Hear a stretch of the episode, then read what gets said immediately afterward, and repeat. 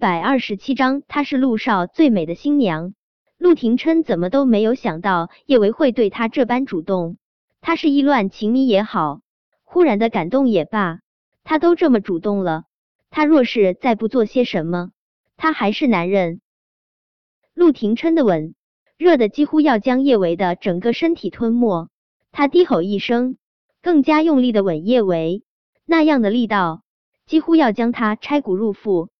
陆廷琛的手机接连响了好几下，叶维转过脸，刚好能够看到变亮的手机屏幕。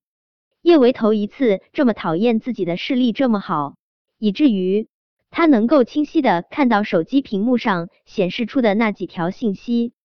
陆廷琛收到的是几条短信，都是一个叫做公园的女人发过来的。她说：九哥，我回来了。九哥，你还记不记得当年你对我的承诺？我这次回来就是履行承诺，做你最美的新娘，做她最美的新娘。叶维只觉得一盆冷水从自己的脑袋上浇下，他身上所有的热度一瞬间熄灭。果真，所谓的意乱情迷是错，他和陆廷琛已经离婚了，而陆廷琛有放不下的白月光，现在他的白月光回来了，要做他最美的新娘。陆廷琛也感觉出了叶维的变化，他更加用力抱紧他，他却是一点点将他的胳膊推开。小舅舅，你手机响了。刚才的手机铃声就当是警铃响起，将他心中那不切实际的梦彻底打散。陆廷琛抓过自己的手机，看到收到的那几条短信，他的面色没有丝毫的起伏，仿佛他收到的不是情人的甜言蜜语，只是无关紧要的寒暄。陆廷琛本来是想要直接不理这几条信息的，想了想，他还是给公园回了一条信息。他的回复简短干脆，忘了。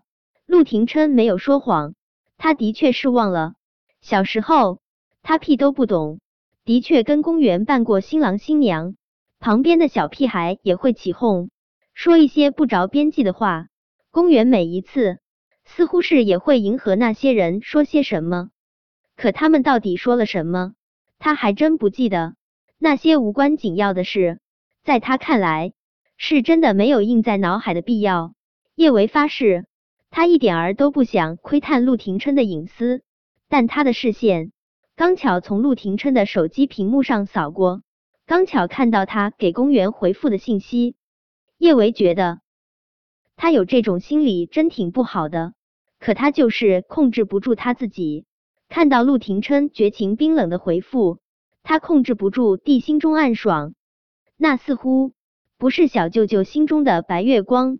陆廷琛一抬脸，刚好对上了叶维的眸，见他慌忙从他的手机屏幕上收回视线，他顿时明了，他刚才忽然变得对他冷淡无比，是因为他看到了公园发来的信息。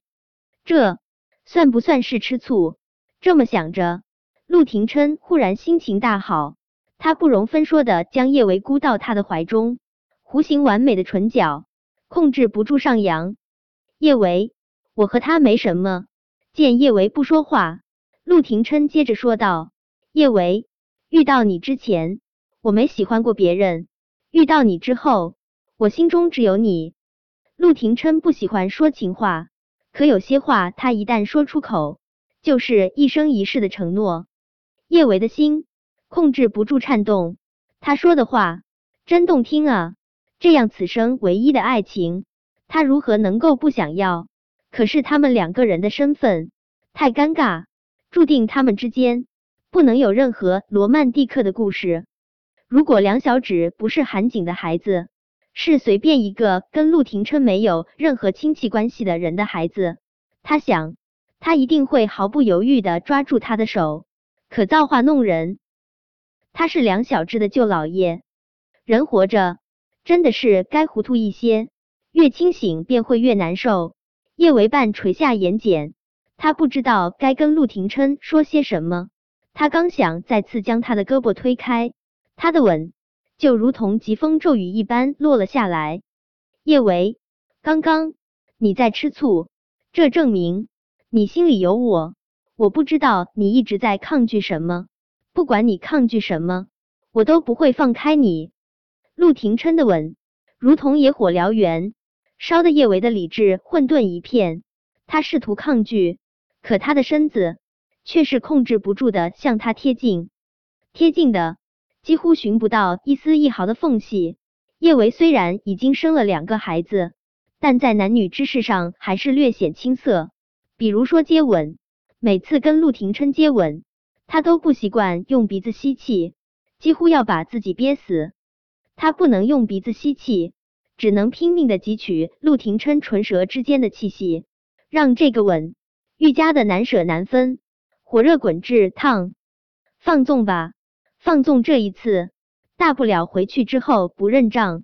动情的亲吻着陆廷琛的唇，叶维都有点儿鄙视自己了。明明贪恋小舅舅的男色，现在也占了小舅舅不少便宜，他还总想着不认账，弄得他倒像是薄情寡义的负心汉了。陆廷琛的大手在叶维身上缓缓游移，他刚想与他再更进一步，小木屋的大门就猛地被撞开，顾衍沾着一身的泥土树叶冲进来。当看到小木床上的这一幕，他连忙捂眼。陆九，你和九嫂继续。我刚才什么都没有看到。他真的是什么都没有看到。陆九将叶维的身体遮得密不透风，他就看到陆九在对着什么东西啃来啃去，摸来摸去了。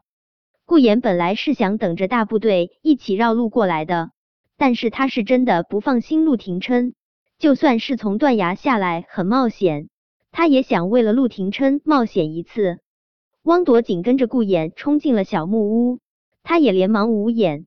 老大，我也什么都没有看到，我最近害眼病，眼瞎了。你们继续。眼瞎了。